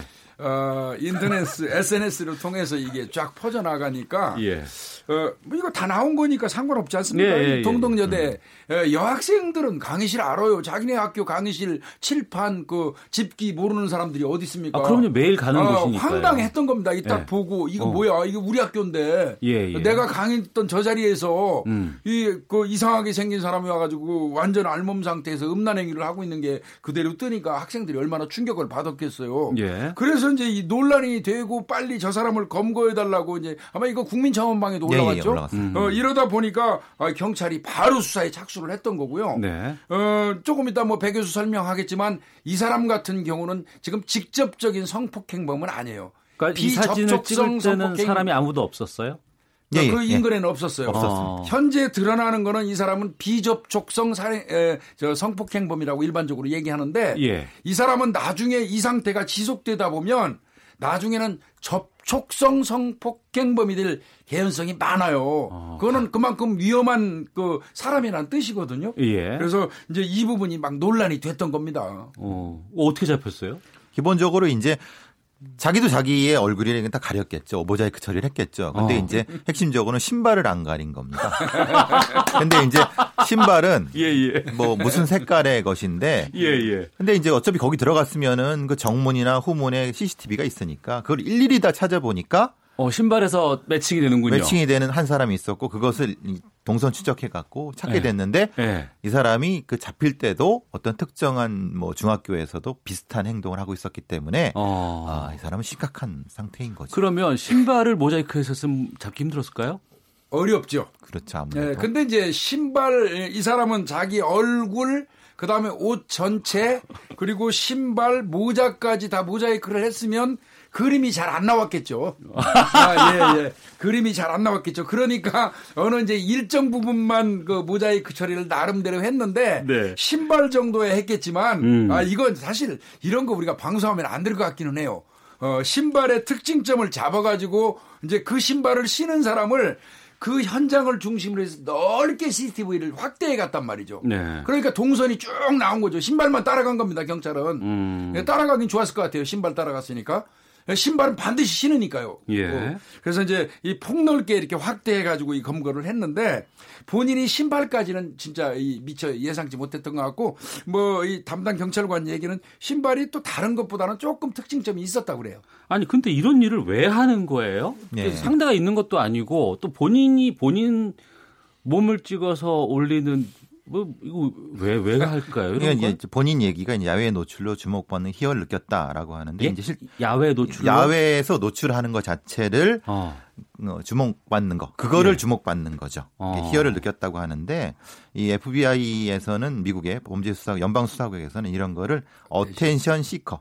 그러니까 우리 말로는 뭐 관심 종자죠, 관심 종자. 관심 종자. 어, 그러니까 정식 명칭입니다. 어. attention seeker라고 예, 예. 하는데요. 이거는 기본적으로 자신의 어떤 그 낮아진 자존감을 다른 사람의 뭐 그게 욕이든 어쨌든 말소리든 어쨌든 이런 것을 주목받음으로써 자신의 욕구를 채워가는 음. 아까 말씀드린 비접촉 성범죄의 유형이고요. 네. 어, 이번은 기본적으로 바바리맨이나 그러니까 아니죠. 이런 아이고, 이거는 이제 하면 안 예, 돼요. 죄송합니다. 네. 이거는 이제 상표법에 좀 노- 문제가 예, 될수 있어서. 그래서 아. 노출증 범죄자랑 좀 네. 다른 건 뭐냐면 어. 노출증 범죄자는 기본적으로 노출증 관련돼서는 청각적인 각성이 먼저입니다. 예. 그러니까 그것을 보고 어 상당히 많이 소리를 지르는 어. 그것의 각성이 되는 거고 예. 이 사람 같은 경우는 이 시각적인 각성이라든가 아니면 어. 다른 방식의 각성 때문에 이 주목받는 희열을 느끼는 이게 사이버 공간이 생기다 보니까 거기서 또 희열을 누리는 예, 그런. 부분이 예. 있는 거 아닌가 싶은 생각이 들어요. 네, 이게 이제 기본적으로 지금 이 사람하고 지금 조금 전에 뭐 이왕 말 나온 거니까 뭐 일반적으로 이제 바바리맨이라고 부르는 어, 그 사람하고 차이점이 뭐가 있냐면요. 예. 어, 이 사람 같은 경우는 홀로 해가지고 홀로 자신의 거를 찍어서 홀로 올리는 걸로 하는 거예요. 음. 근데 이제 이른바 이야기하는 이제 버버리맨 같은 경우는 그것도 3, 3단계 정도의 그 과정을 거쳐요.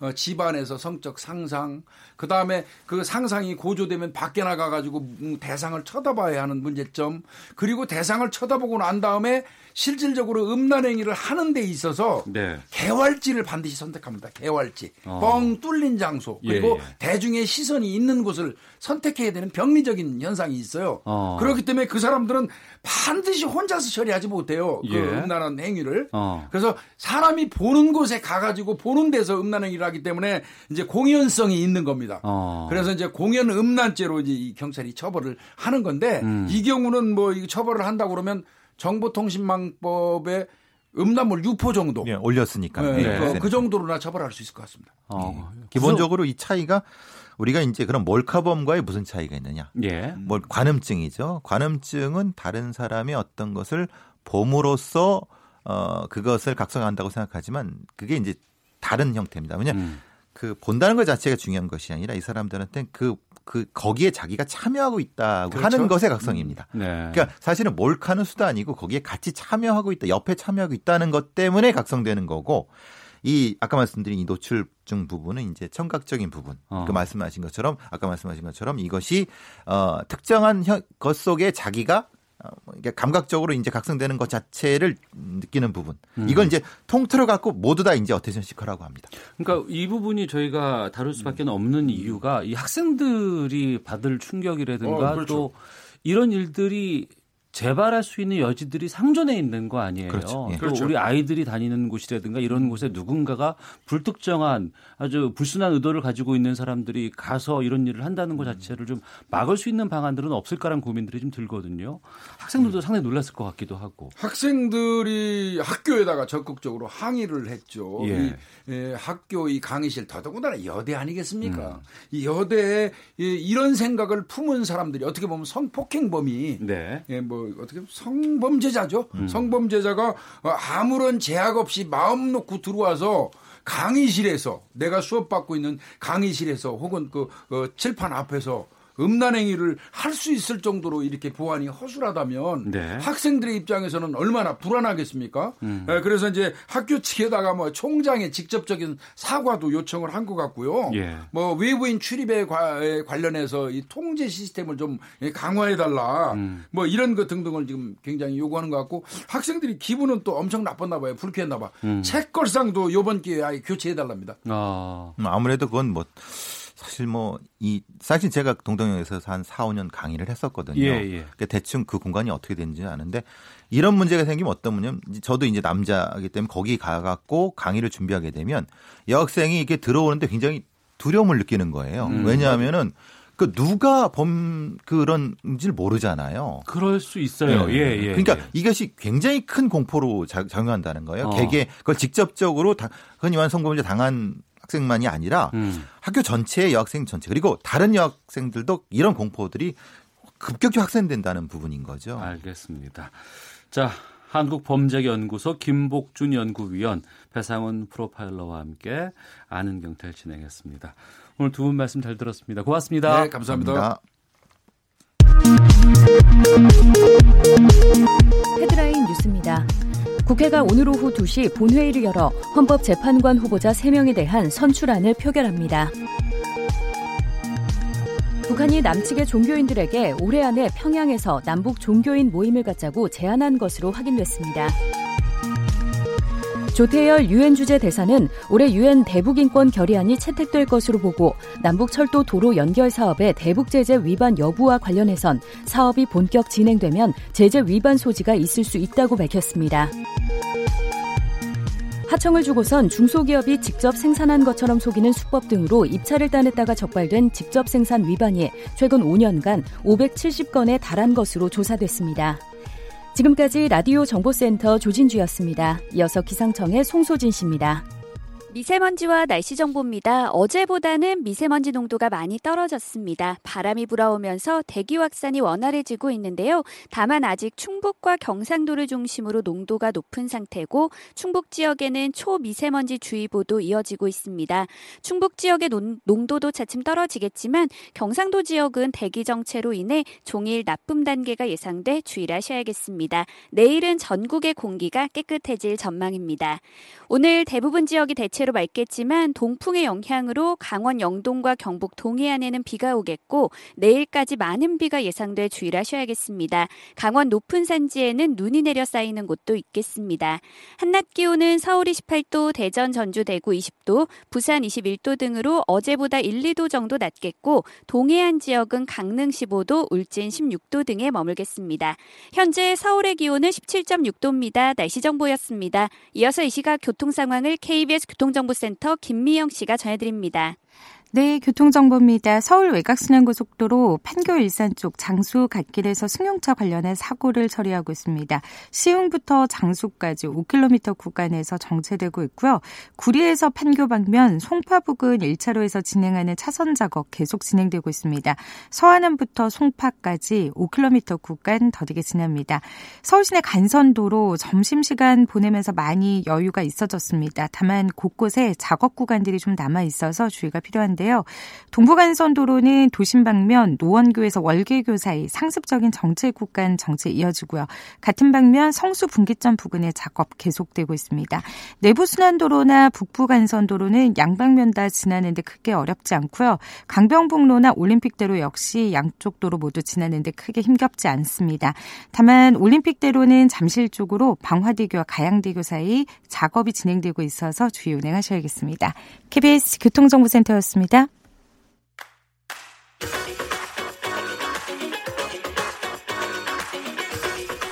오태훈의 시사본부는 청취자 여러분의 참여를 기다리고 있습니다. 문자 번호 9730.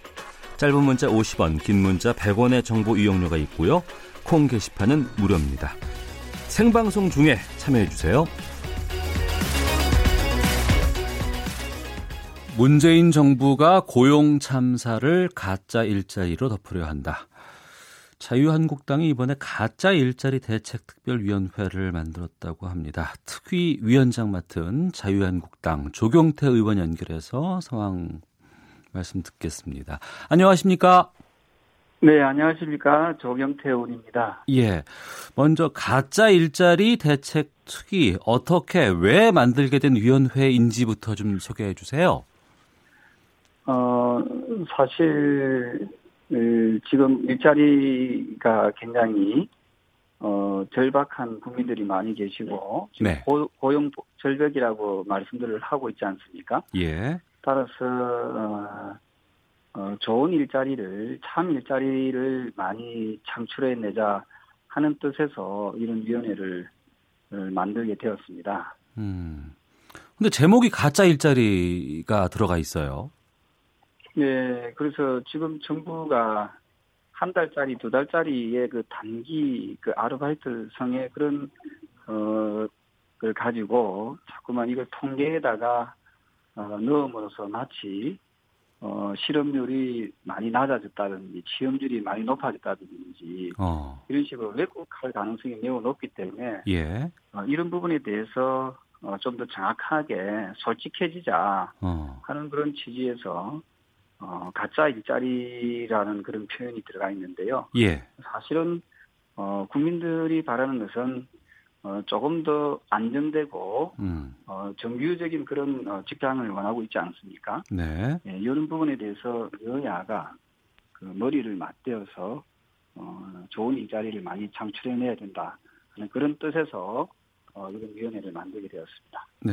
그럼 어떤 분들이 참석하고 있는지 각자가 맡은 파트들이 있는지도 궁금하거든요. 소개해 주시죠. 어, 지금 그 상임위원회에서 특히 경제 분야, 노동 분야에서 약 한 10여 분의 의원님들께서 어, 어, 참여를 하시기로 하셨고요. 예. 어, 이분들은 그 수년간 어, 경제에 대한 문제 그리고 일자리에 대한 문제를 다뤄 오신 분들이기 때문에 네. 좀 훌륭한 정책 대안을 잘 마련할 것이라고 그렇게 기대하고 있습니다. 예. 그러니까 실업률이라든가 고용률의 지표가 안 좋게 나오고 있다. 이걸 통계적으로 좀 막아보려고 단기성 일자리를 급조했다. 이렇게 보시는 겁니까? 어, 뭐 저는 뭐 그게 기후위를 바라고요. 예. 어, 지금 정부가 그 각 기관에다가 한 360기관에다가 어, 뭐 그런 공문을 보냈다는 그런 말씀들이 있는데 어, 그게 단기 일자리를 만드는 그 자체에 대해서 어, 저는 뭐 어, 아마도 어, 지금 현 정부의 저는 고육지책으로 보고 있습니다. 어, 그는 뭐 저희들이 하지 말자 뭐 이렇게 표현하는 것보다는요. 네. 좀 더 좋은 일자리들을 음. 갖다가 많이 만들 수 있도록 어, 정부가 좀 더 솔직하게 네. 우리가 이- 지금 현실적으로 많이 어려우니까 아. 우리 여당 야당이 좀 머리를 맞대어 가지고 어, 좀 더 이 안정감 있는 어, 그런 참 일자리들을 어떻게 하면은 만들 수 있을지에 대해서 예. 한번 같이 깊이 고민하고 어, 또 좋은 정책들을 같이 만들어내자 어, 이렇게 하는 것이 저는 올바른 방법이 아니겠냐 하는 생각이거든요. 예. 그 부분에서는 저도 좀 동의가 되고요. 어, 이제 좋은 일자리, 양질의 일자리, 어, 질적으로 좀 우수한 일자리들을 많이 창출하는 것들이 목표겠습니다만, 어, 단기성 일자리도 또 필요한 부분이 있지 않을까라는 생각이 들기도 하고요. 물리적으로. 제가 우리 사회자님께 한 달, 아, 일주일짜리 일자리에 대해서는 어떻게 생각하시는지 제가 되물어봐도 되겠습니까? 아, 일주일적, 그러니까 단기간의 일자리에 대해서요. 예, 예, 예. 예. 어, 그것이 이제 지속적인 일자리로 가지는 않았으면 좋겠다는 마음이 있겠죠. 그, 그렇습니다. 제가 이 정부도 어, 비정규직 문제를 해결하려고 노력을 많이 하지 않았습니까? 네. 아, 그래서 비정규직을 정규직으로 전환하는 그런 문제에 대해서도 신경을 많이 썼고요. 예. 근데 또다시 비정규직을 그 속출시켜낸다면, 생산해낸다면은, 음. 그 또한 저는 좀 이 앞뒤가 안 맞다라고 생각을 하고요. 예.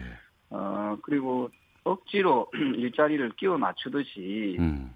생산해내는 부분에 대해서는 어, 국민들도 크게 동의하지 않을 거라고 생각을 하고요. 예. 어, 저는 개인적으로 제대로 된 일자리를 만들어내야 된다. 그럼 그 제대로 된 일자리가 뭐냐라고 했을 때, 뭐 퇴직금이라든지 사대보험이라든지 뭐 이런 것들이 좀 보장될 수 있는 음. 또 조금 최소한 1년 이상 어, 예, 저, 그 근무할 수 있는 어, 그런 일자리들이 좀 많이 만들어져야 되고요. 지어야 된다 이렇게 보고 있는 거죠. 네.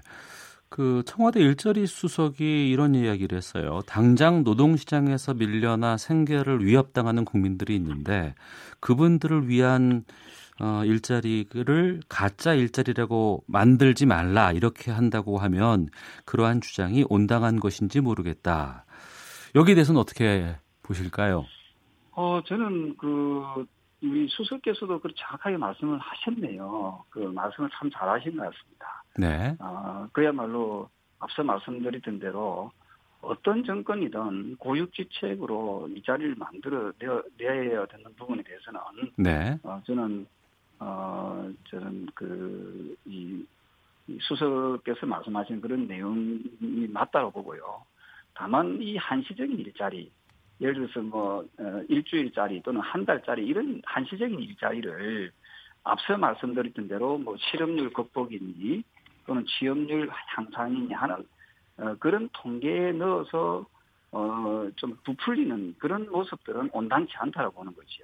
예. 네, 그것을 저는 일자리가 늘었다, 취업률이 높아졌다, 또는 음. 실업률이 극복됐다 하는 그 왜곡된 통계에는 넣지 말라는 거거든요. 네. 그래서 노력은 하고 음. 그런 부분을 억지로 끼워 맞추기 위해서 실업률이나 취업률을 내그 어떤 그 수치를 높이기 위한 어떤 그 술수처럼 느껴지지 않도록 네. 솔직해져야 된다는 생각을 합니다. 예. 그래서 앞서 말씀드렸던 대로 어, 여야가 머리를 맞대어서 어, 제대로 된 참 일자리들을 많이 만들어낼 수 있는 그런 어, 대책을 저는 마련해야 된다고 생각하고요. 예. 어, 이 점에서 저는 여야 어, 그리고 정부가 음. 좀그 범정부 차원에서 여야와 저 정치권과 또 협력해서 어, 그런 그 일자리 그 위원회를 좀 네. 만들어내는 것도 하나의 대안으로 어, 제가 만- 말씀드릴 수도 있겠습니다. 예. 그러면 이 가짜 일자리 대책 특별위원회는 여당 쪽에서도 들어오실 의향이 있으신 건가요, 지금? 어, 그 제가 제안을 했으니까요. 예. 저는 뭐그 일자리 창출의 부분에서 음. 그 저는 그 야당이 음. 어, 그 참여를 안 한다는 것은 좀 궁색하지 않겠습니까? 예. 아니 저라면은 어. 어, 적극적으로 참여해서 어, 정말 머리를 맞대어서 어. 우리 국민들이 그 힘들어하는 그런 부분에 대해서 예. 어, 극복해 나갈 수 있는 대안들을 제시하는 것이 매우 어, 중요하다 이런 생각을 합니다. 예. 어, 질 좋고 안정적인 일자리 뭐 대표적인 것이 공무원 증원이 아닐까 싶은데 이런 부분에 대해서는 또 야당 쪽의 반대도 있지 않을까 싶은 생각이 있거든요. 예, 저는 공무원, 공공기관 이런 일자리들은요. 네. 결국 국민 세금으로 만드는 일자리 아닙니까? 예. 저는 이거는 그 국민들한테 또 다른 부담과 고통을 줄 수 있다고 보고 있거든요. 예. 지금 잘 아시다시피 우리나라가 어 지금 그 부채가 지금 보면은 어 어 한 1,500조쯤 되지 않습니까? 네네. 어, 국가 부채가 1,500조쯤 되거든요. 음. 그 중에서 공무원 그 군인 연금 충당 부채가 52%를 차지합니다. 네. 그러니까 1,500조 중에서 한 700조 이상이 그 7, 800조 가량이 이 공무원, 그러니까 군인도 공무원에 포함한다면요. 음. 공무원에 의한 그 연금 충당성 부채거든요. 네. 그래서 이런 데 대해서 우리 국민들도 어 요즘에는 상당한 인식을 하고 있기 때문에 공무원이나 공공기관을 늘려 나가는 것은 저는 바람직한 일자리가 아니다 이렇게 음. 보고 있습니다. 네. 그렇다고 하면 이런 일자리 상황 그 어, 조경태 의원께서 보시기에는 어떻게 풀어야지 바람직하다고 보시는지에 대한 대안도 좀 말씀을 좀 부탁드리겠습니다. 예, 지금 우리나라가 그 최저임금이 너무 그 급전 급, 급진적으로 높아지고 또한 또 52시간 시간을 규제를 하고 이렇게 함으로써 우리나라가 선진국이 아닌데도 너무 앞서서 음. 지나치게 앞서 나간다는 그 측면이 있거든요. 예. 그래서 저는 어, 어, 최근에 문 대통령께서 마크롱 대통령을 만나지 않았습니까? 예. 그 프랑스 마크롱 대통령이 어, 집권하자마자 노동의 유연성을 위한 노동개혁법을 통과시켰거든요. 음. 저는 이런 부분에서 좀 서로 벤치마킹 할 필요가 있다라는 생각을 어, 저는 하고요. 예. 결국은 어, 이 심각한 일자리를 갖다 풀어나가기 위해서는 민간 영역에서 저는 음. 기업에서 일자리를 많이 만들어낼 수 있도록 정부가 그런 뒷받침을 해야 된다는 생각입니다. 그래서 어, 궁극적으로 양질의 좋은 일자리는 국가가 어, 생산해내는 것이 아니라 결국 기업이 만들어낸다 하는 부분에 대해서 이 정부가 조금 더 어, 어, 관심 있게 어, 보는 것이 좋을 것 같습니다. 예. 어, 청취자께서 의견 주셨는데요. 의견 전달 드리고 마무리 짓도록 하겠습니다. 7977 쓰시는 분께서는 조 의원 의견에 찬성합니다. 힘들더라도 똑바로 해 나가야 합니다라는 의견 주셨고요. 0324님께서는 한 달짜리 일자리라도 없는 것보단 낫습니다. 뭐 한 달 월급 그냥 줍니까? 라는 의견 주셨네요. 자, 지금까지 자유한국당의 조경태 의원이었습니다. 오늘 말씀 고맙습니다. 네, 감사합니다. 예. 이 단기성 일자리 대책에 대한 정부 여당의 반론 시간은 저희가 좀 이른 시간 내에 따로 마련하도록 하겠습니다.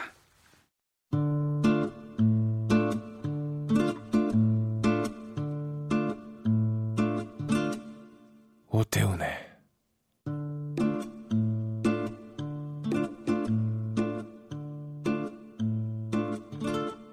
시사본부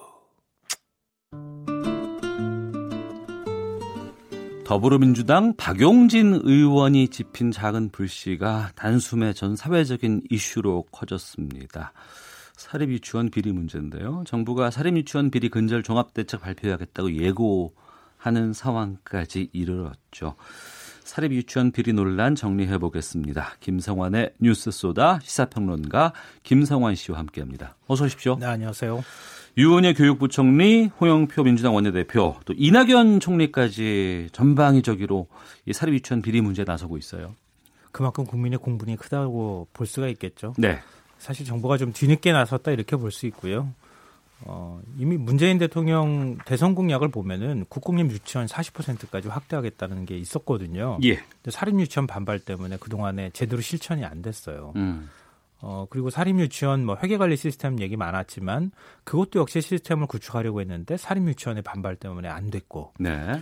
어찌 보면은 보육 정책에 있어서 가장 큰 축인 이 유치원 문제가 제대로 풀리지 않으니까 정부가 어떻게 일을 제대로 못하는 상황이 왔는데 음. 네. 딱 그때 박영진 의원이 음. 비리 문제를 얘기하기 시작한 거예요. 네. 그러니까 아무래도 정부가 이 문제에 있어서 저, 나서는 적극성이 이전의 다른 정책보다는 훨씬 더 더, 음. 어, 강할 수밖에 없고 또 국민들의 관심도 그만큼 크니까요. 네. 방금 전에도 말씀하셨던 것처럼 유은혜 교육부 총리는 무관용 원칙을 밝히기도 했고요. 음. 이낙연 국무총리는 국민이 아셔야 할 것은 모조리 알려드려라 이런 네. 표현. 이게 사실 국무총리가 잘 안 쓰는 표현인데 이런 음. 표현 썼고요. 홍영표 원내대표는 어, 횡령 비리를 저지른 유치원 원장이 간판을 바꿔서 다시 유치원을 열지 못하도록 제도적 보안 장치를 만들겠다. 네. 이렇게 선언까지 했습니다. 음. 다음 주에 재발 방지 종합 대책 나온다고 하니까요. 예. 그게 나오면 전체적인 그림이 좀 공개가 될 것 같습니다. 그 정리해 보겠습니다. 유치원은 어린이집과 달리 교육기관인 거죠. 보육기관이 아니고. 근데 사실 그것도 좀 애매해요. 음. 이것도 좀 저는 굉장히 이건 문제 있다고 보는데요. 네. 어린이집은 복지부 그렇죠. 소관이잖아요. 예. 유치원은 또 교육이라고 해서 교육부 소관으로 돼 있어요. 네. 근데 사실 일선 그 교육 현장에서는 음. 두 기관이 같이 다 뒤섞여서 있는 거나 마찬가지예요. 음. 뭐 어느 어느 곳은 보육에 좀 더 초점을 둔다, 어느 곳은 뭐 교육에 초점을 둔다. 말은 음. 그렇게 하지만 하는 건 다 비슷해요. 음. 근데 오히려 유치원이 그런 거 가지고 더 홍보를 하죠. 음. 우리는 영어 교육도 많이 하고 음. 아이 교육을 좀 조기 교육을 많이 시킵니다. 이런 거 네. 홍보하면서 유치원 쪽으로 많이 원생을 끌어들이는데요. 제가 볼 때는 이런 이제 그 두 개 그 소관 부처가 나눠져 있는 것도 어떻게 하면 이것도 하나로 모을 수 있는 방법은 없을지도 좀 고민해 봐야 될 것 같아요. 예. 그리고 유치원에 국립, 공립, 사립이 있고. 네, 그렇죠. 예. 그리고 사립 유치원에도 나라의 세금이 지원이 되고 있고. 그렇죠. 맞습니다. 그러니까 공립이라고 하- 국립이라고 얘기하면은 국가가 중앙 정부가 직접 운영하는 유치원이라고 생각하시면 되고요. 네. 공립은 뭐 시라 시라든가 서울시립. 군이라든가. 네, 그렇죠. 어, 그리고 사립 유치원은 뭐 그런 공공적 성격의 그 유치원하고 다르게 개인이 설립해서 운영하는 유치원 음. 이렇게 이해하시면 될 것 같아요. 네. 근데 이번에 지금 논란이 되고 있는 것은 바로 사립 유치원입니다. 음. 지원금을 받는 액수에는 차이는 있지만 정부 세금이 들어가고 있는 건 마찬가지거든요. 네. 근데 국공립 유치원은 정부 국가관리 국가 회계 관리 시스템에 들어와 있어요. 네, 네. 그러니까 정부 지원금을 어떻게 사용하는지가 이미 공개가 돼 있는 거나 다름이 없고요. 음. 사립 유치원은 그거를 그동안에 저항을 하면서 받아들이지 않았던 거죠. 네. 근데 그러면서 일부 사립 유치원을 전수조사한 것도 아니거든요. 음. 박용진 의원이 지금 공개한 걸 보면 2013년부터 17년까지 5년 동안 경기도 아니요 전국이 전국에? 다 포함되어 있는데요. 그러니까 전국의 사립 유치원이 한 4,500곳 정도 되거든요. 예. 그 중에서 전체 이번에 조사한 거 공개한 내용을 보니까 한 500곳 정도 1년에 평균 조사한 거예요. 음. 그게 누적돼서 5년치가 이번에 한꺼번에 나온 건데 어 그거 보니까 이렇게 심각하다는 게 다시 한번 확인이 된 거죠. 네. 그러니까 사립 유치원에 지원하는 국가 예산이 어떻게 쓰여지는지 잘못된 곳에 쓰여짐에도 불구하고 그걸 확인할 수 있는 것들이 별로 없었고 네. 감사에서 드러난 것인데 그럼 앞으로 발표될 정부 대책에는 어떤 내용이 담여 담길 것으로 보이십니까? 방금 전에 말씀하셨던 거죠. 음. 회계 관리를 투명하게 하면 되는 거 아닙니까? 예. 국민의 혈세 2조 원 가량이 지금 사립 유치원에 투입이 되고 있으면 음. 세금이 들어가면 그거에 따라서 정직하게 세금을 썼다고 하는 것들만 증명해 보여주면 되는 거예요. 네. 유치원 보고 뭐 이래라 저래라 음. 뭐 유치원 운영을 이렇게 해라 저렇게 해라 하는 거는 그거는 사립이기 때문에 네. 개입할 수 없다 하더라도 예산 쓰는 것만이라도 투명하게 공개하는 것. 음. 그래서 말씀드렸던 것처럼 국가 회계관리 시스템 이 에듀파인이라고 하는 것인데요. 이거를 설치해서 여기에 정확하게 사용 내역을 기재해라. 네. 이게 될 수 있고요.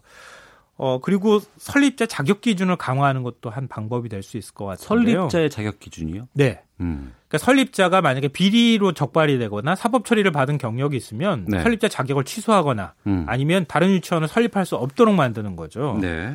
현재 사립학교법은 물론이고 유아교육법에도 유치원 설립자 자격 결격 사유 규정이 없어요. 아 그래요? 예. 어. 그러니까 비리가 드러나도 처벌할 수 있는 조항이 아예 없다고 보시면 될 것 같아요. 음.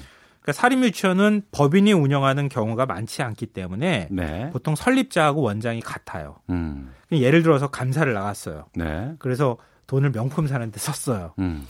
그러면은 당신 문제 있으니까 네. 그 원장 징계를 주거나 음. 뭐 해고 조치를 하거나 뭐 하시오 네. 이렇게 얘기할 수 있지 않겠어요.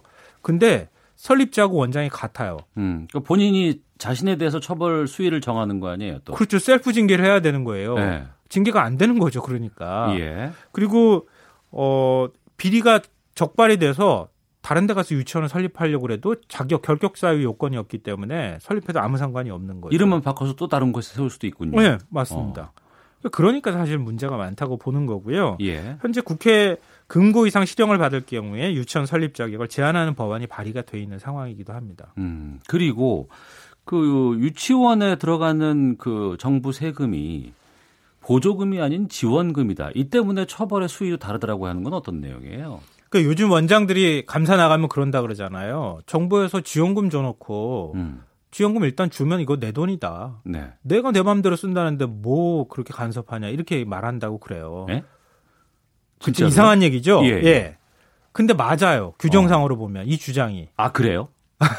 이게 더 놀라운 사실이죠. 사실은 어. 왜냐하면 우리가 정부가 보조금을 많이 하잖아요. 지원을 많이 해요. 시민단체에도 일부 보조금을 주는 경우가 있고 하는데요. 음. 근데 그런 보조금은 나중에 문제가 생기면 보조금 환수도 할 수 있고요. 네. 감사도 다할 수 있고 어. 보조금 사용 내역 굉장히 투명하게 공개할 수 있도록 다 합니다. 예. 근데 유치원에 들어가는 돈은 지원금이에요. 음. 그냥 주는 돈이나 다름이 없는 거예요. 아. 일단 원장 주머니에 들어가면 이건 네. 법원 판례에서도 나오는데요. 사립학교의 학생이나 학부모가 납부한 수업료, 어. 어, 학교 법인이나 사립학교 경영자의 소유다. 예. 이렇게 판단을 해요, 법원은. 아, 판례가 있어요? 예. 어. 그러니까 주고 난 다음에 내가 내 돈을 쓰는데 어떻게 횡령죄가 성립이 돼요? 음. 성립이 안 되잖아요. 예. 그러니까 이 지원금의 성격을 음. 누리 과정으로 지원하는 것을 보조금으로 아예 성격을 바꿔라. 네. 그러면 처벌할 수도 있지 않겠느냐. 정리를 하면은 어, 감시를 하거나 검증을 할 수 있는 회계 시스템 안으로 들어와야 되는 것이 하나가 있고 네.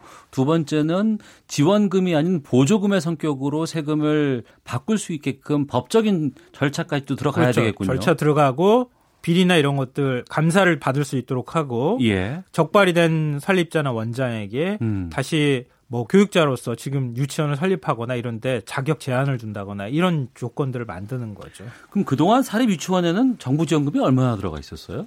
이거 아마 액수 들으시면 놀라실 분도 있을 것 같은데요. 왜냐하면 유치원 원장분들이 어, 너무 경영 어렵습니다 이런 얘기를 많이 하고 음. 물론 뭐 전혀 그런 건 아니라고 말씀드리는 건 아니지만 네. 유치원 한 곳당 평균 1년에 5억 원을 지원받습니다. 유치원 한 곳당 네, 평균. 예, 예.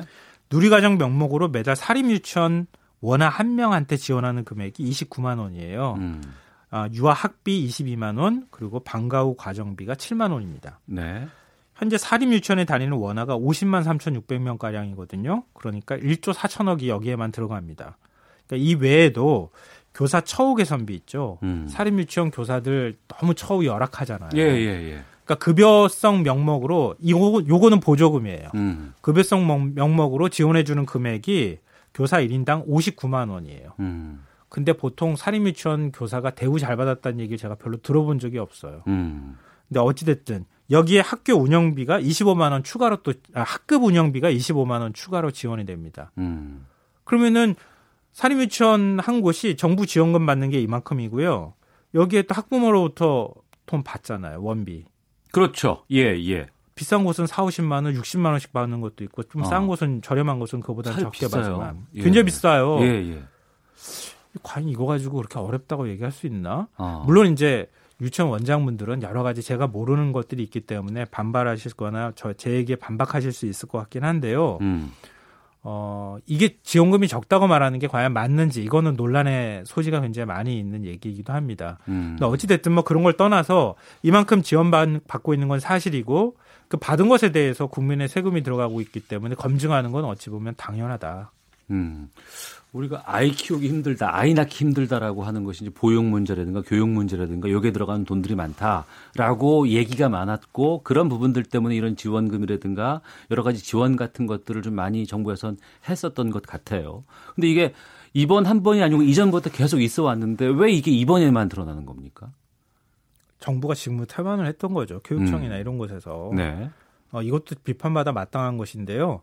어, 농담 삼아 이제 국회 쪽에서 얘기가 그런 게 있죠. 국회의원 위에 사립 유치원 원장이 있다. 예? 국회의원, 국회의원 위에 원장이 아, 그렇게 있다. 높아요? 표가 되나 보죠? 예, 그렇죠. 어. 그러니까 지역에서 한 곳에서 한 10년 사립 유치원 운영했다고 생각해 보세요. 네. 거기를 거쳐가는 자녀, 아이들, 학부모, 그 다 인적 네트워크이고요. 음. 어, 사립 유치원원이 가입, 원장들이 가입한 한국 유치원 총연합회라고 하- 하는 기관이 있어요. 네. 근데 여기에서 굉장히 또 막강한 로비력을 갖고 있어요. 어. 그러니까 그런 문제들 때문에 하다못해 국회의원도 저렇게 쩔쩔매면은 지역 교육청은 더 하지 않겠어요? 예. 교육지원청도 마찬가지고. 그러니까 슬슬 눈치 보기를 했던 거 아니냐. 음. 이런 비판을 뭐 받아도 할 말이 없을 것 같고요. 네. 사실 저도 제 아이 물론 이제 지금 유치원 다니는 건 아닌데 유치원 다니고 그럴 때가 제일 힘들었어요. 다들 경험이 있으시죠. 네. 제, 제가 교육청에다가 문제를 고발하기도 하고 그랬었는데요. 개선 안 돼요, 잘. 음. 그러니까 다 그런 게 연결이 돼 있기 때문에 그런 거 아닌가 싶고요. 특히 사립유치원 같은 경우에는 학비들 굉장히 많이 받고 있는데 음. 그것도 검증을 지금 받는 건 아니잖아요. 네. 그러니까 온갖 목- 명목에 이 더 과외 돈을 달라고 하잖아요, 학부모한테. 그것도 학부모가 부담이 되니까 아이를 제대로 출산하지 못하는 문제랑 연결이 돼 있어서 네. 이게 총체적으로 그동안에 문제가 있었는데 우리가 눈을 좀 감고 있었던 거 아닌가 싶습니다. 어. 김경숙님께서 나랏돈 줄줄 새고 있다고 생각하니 화가 많이 납니다. 파파라치 제도라든가 원 스트라이크 아웃 제도를 적용해서 뿌리를 뽑아야 한다고 생각합니다. 라는 의견 주셨고요. 4196님께서는 초중고뿐 아니라 유치원도 공립화로 가야 이런 문제를 막을 수 있습니다. 라는 의견도 주셨습니다. 사립 유치원에 대한 비리에 대해서 말씀을 나누고 있습니다만 뭐 사립 유치원 모두가 다 이렇게 비리 집단은 아닌 거 아니겠어요? 그렇죠. 그게 사실 이렇게 제가 말씀드리면서도 억울하신 분이 있겠다 하는 마음은 좀 드는데요. 네. 근데 정부가 그동안에 이제 샘플 조사한 거나 이런 걸로 봤을 때는 90% 이상이 비리가 적발이 돼요. 음. 그럼 이게 뭐냐? 결국 구조적인 문제가 아닌가 싶어요. 이렇게 해도 된다고 하는 학습 효과가 사립 유치원에 그냥 광범위하게 퍼져 있는 거 아닌가 싶어요. 음. 그런 제도적인 문제를 그분들의 도덕성의 문제도 있겠지만 일부 있겠지만 구조적으로 제도적인 문제를 좀 바꿔 나가면 그런 인식도 이제 바뀌지 않을까. 그래서 이번 기회에 촛불도 당김에 빼라고 좀 뭔가 하나 결론을 좀 내고 갔으면 좋겠습니다. 네. 근데 지금 이제 유치원을 보내야 되는 것이 당장 필요한 부분들이 있잖아요. 네네. 그럼 이제 저의 경험도 보면은 단설에 넣어보고 예. 단설에서 떨어지면 병설에 넣어보고 병설에도 안 되면 또 가까운 사립으로 또 가야 되고 이러면 떨어지고 나니까 어쩔 수 없이 가시는 분들도 분명히 있거든요. 예, 맞아요. 어. 그러니까 이게 선택권이 별로 없어요, 사실은. 예, 물론 예. 선택을 많이 하는 것 같지만 음. 국- 국공립은 너무 경쟁률이 치열해서 하늘의 별 따기고 들어가려면은 사립 유치원도 동네에 뭐 많은 곳은 아니고 음. 더군다나 맞벌이 부부 같은 경우에는 아이들을 차로 태워다 줘야 할 만한 거리에 있어야 하거든요. 네. 근데 문제는 이제 이제 비리 유치원 명단이 공개되고 있고 또 더 공개한다 그러잖아요. 음. 그러면 우리 동네에 만약에 비리 유치원으로 적발된 그런 곳이 한두 곳이 있다 그러면 네. 이 조만간 이제 다음 달부터는 당장 아이를 보내야 될 곳을 정해야 되거든요. 학부모들이 지금 음. 11월부터는 예. 그러니까 지금 어디를 보내야 되나 좀 혼란이 있을 수 있을 것 같아요. 음. 근데 다만 이제 공개가 되면 선택권은 좀 더 넓어질 수 있잖아요. 예. 그리고 사회적 경각심을 줄 수 있으니까 그런 부분에 대해서 효과가 있겠지만 정부가 그런 부분까지 좀 세밀하게 살펴서 이번에 대책을 내놓을 때도 어, 대책을 좀 정밀하게 내놨으면 좋겠습니다. 알겠습니다. 뉴스 소다 시사평론가 김성환 씨와 함께했습니다. 오늘 말씀 고맙습니다. 네, 고맙습니다. 예, 오태훈의 시사본부 음, 준비한 소식 여기서 마치겠습니다. 내일 오후 12시 20분에 다시 인사드리겠습니다. 오태훈이었습니다. 안녕히 계십시오.